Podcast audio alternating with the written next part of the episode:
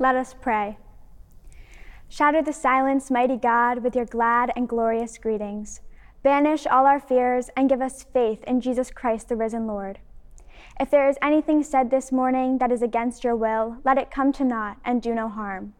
But if there is anything said this morning that is according to your will, let it be heard, as if sung by the voice of angels, that hearing we may believe, and believing obey. Amen. I moved to Michigan going into my freshman year of high school, which surprisingly was a pretty smooth transition. Being a part of the church community, I was set up on playdates with other girls my age in hopes that we would become friends. I am pleased to say that those same girls are some of my closest friends today. I remember immediately feeling like the church had a lot of different things that people could be a part of. And I was wondering what I would feel pulled towards. You see, I am a gut person, I like to follow that feeling in my stomach. In the mix of joining youth group and trying to make new friends, moving and getting adjusted to high school, there were a lot of moving pieces and lots of amazing people trying to make it all a bit easier. Part of all of this was an invitation to join Kirk Tutors, which is a tutoring program here at the Kirk, where before the pandemic, a group of us would go to Whitman Elementary School in Pontiac to help kids with their homework and to just give them a friend who would be there for them week in and week out. I have to be honest, the situation was a tad daunting. I was 15 years old with no experience on how to teach someone else anything, let alone how to do their math homework. And yet, this quickly became one of the most rewarding experiences of my life. The friendships I have made not only with the kids at Whitman Elementary, but also with other Kirk members, is something that I am incredibly grateful for.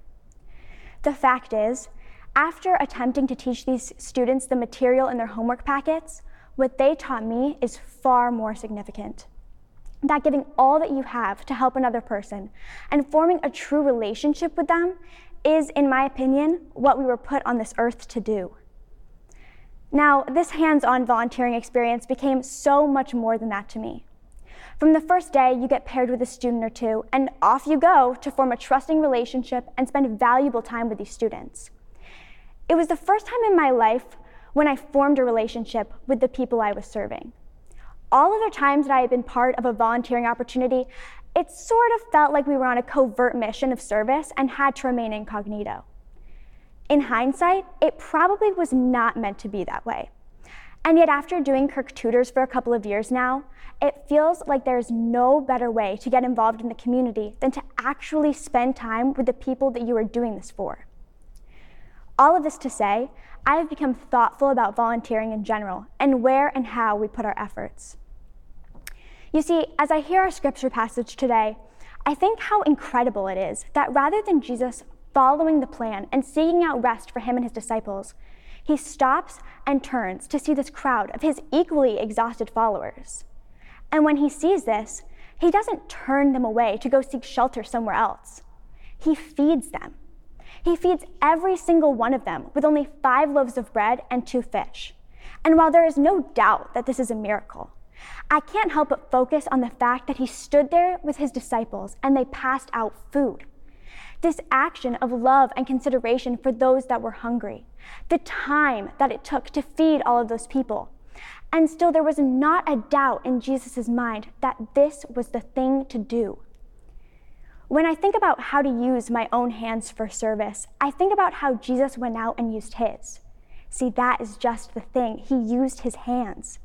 There are so many different ways to get involved and to be a part of the community, to help those that have less but it is in using our hands that we are modeling Jesus. We are taught that to be good Christians, we should model our lives after Jesus, and I take this passage to be a way in which Jesus is showing us how to serve others. Jesus is showing us that we need to get out there and give everything that we have to offer. But there is one key difference between this action from Jesus and what we can do. Jesus could look at the crowd and see what they needed food, rest. But we are not Jesus. We cannot decide for others what they need. As I have grown up, I have struggled with the concept of toxic volunteerism and figuring out what exactly that means for me and how I can keep myself from getting caught in it. I think that many times When we see an opportunity to volunteer, we assume that it is in the best interest of those we are serving, when perhaps the only people we are serving in that situation is ourselves. There's no doubt that doing something for others makes us feel great about ourselves, which obviously should not be the point, but hey, it's psychological.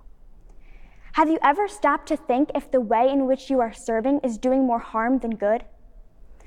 I think that for me, it took a really long time to figure out that I should be asking myself this question. But the fact is, there is such an importance in being reflective in the ways that we help. Kirk Tutors has made me very reflective, and mostly because the friendships I have made with the students have been eye opening. Most poignant of all would be what happened to my friend Oscar. Oscar had just moved to the area from Guatemala and only spoke Spanish.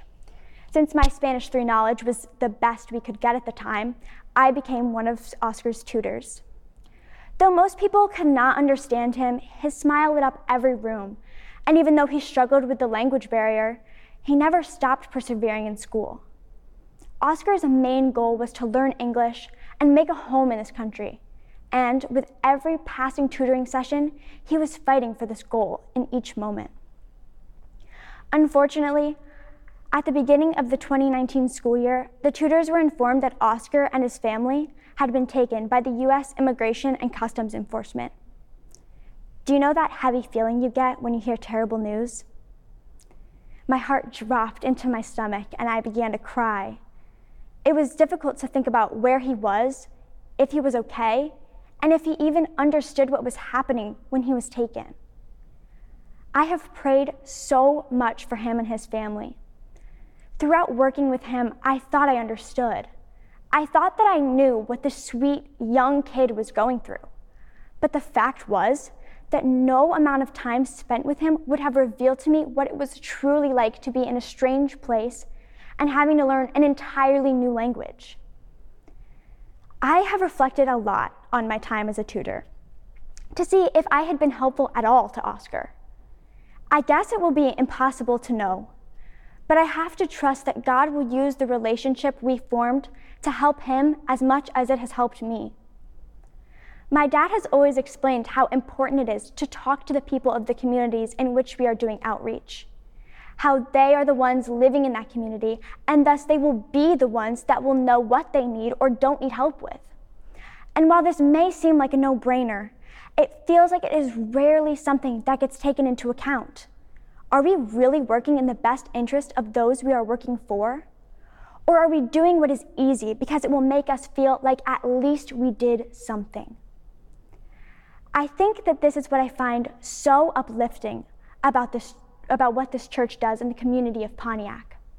With programs like Kirk Tutors and Accent Pontiac, it really feels like we are making lasting partnerships built with a foundation of love. But no matter how many partnerships we form, we have to remember to be loving and friendship forming. We have to take into account that we may not know best, that we may need to learn from other people, that there is actually enormous value in creating lasting relationships in places where we may never have been before. Without relationships and connections with people, it can be really hard to know if we are doing our outreach in a good way if we are using our hands in a way that is making a positive impact in someone else's life. Jesus knew the need of the crowd and he provided. He and the disciples used their hands to feed the people. Everything they had, they gave. It is now our job as Christians to learn about the needs of the crowd and help our neighbors, and use our hands to give everything we have. As I look into where I may be in the next few months, I have been thoughtful as to how I will continue to use my hands to do God's work, and how I must be mindful about what I will be doing to help others in my new community. I am not sure what God has in store for me, but just as my transition to Michigan was a breeze, I am not worried about what lies ahead for me. I trust that with all that I have learned in my last four years, I will continue to be shaped and grow as I head into my next four. God has taught me a great many lessons as I have grown up in the faith, and I am amazed at what He continues to reveal. I believe that I will be blessed with another transformative opportunity like Kirk Tutors was for me these past few years, because I am even more equipped now to head into my community, ready to use my hands to give all that I have. Amen.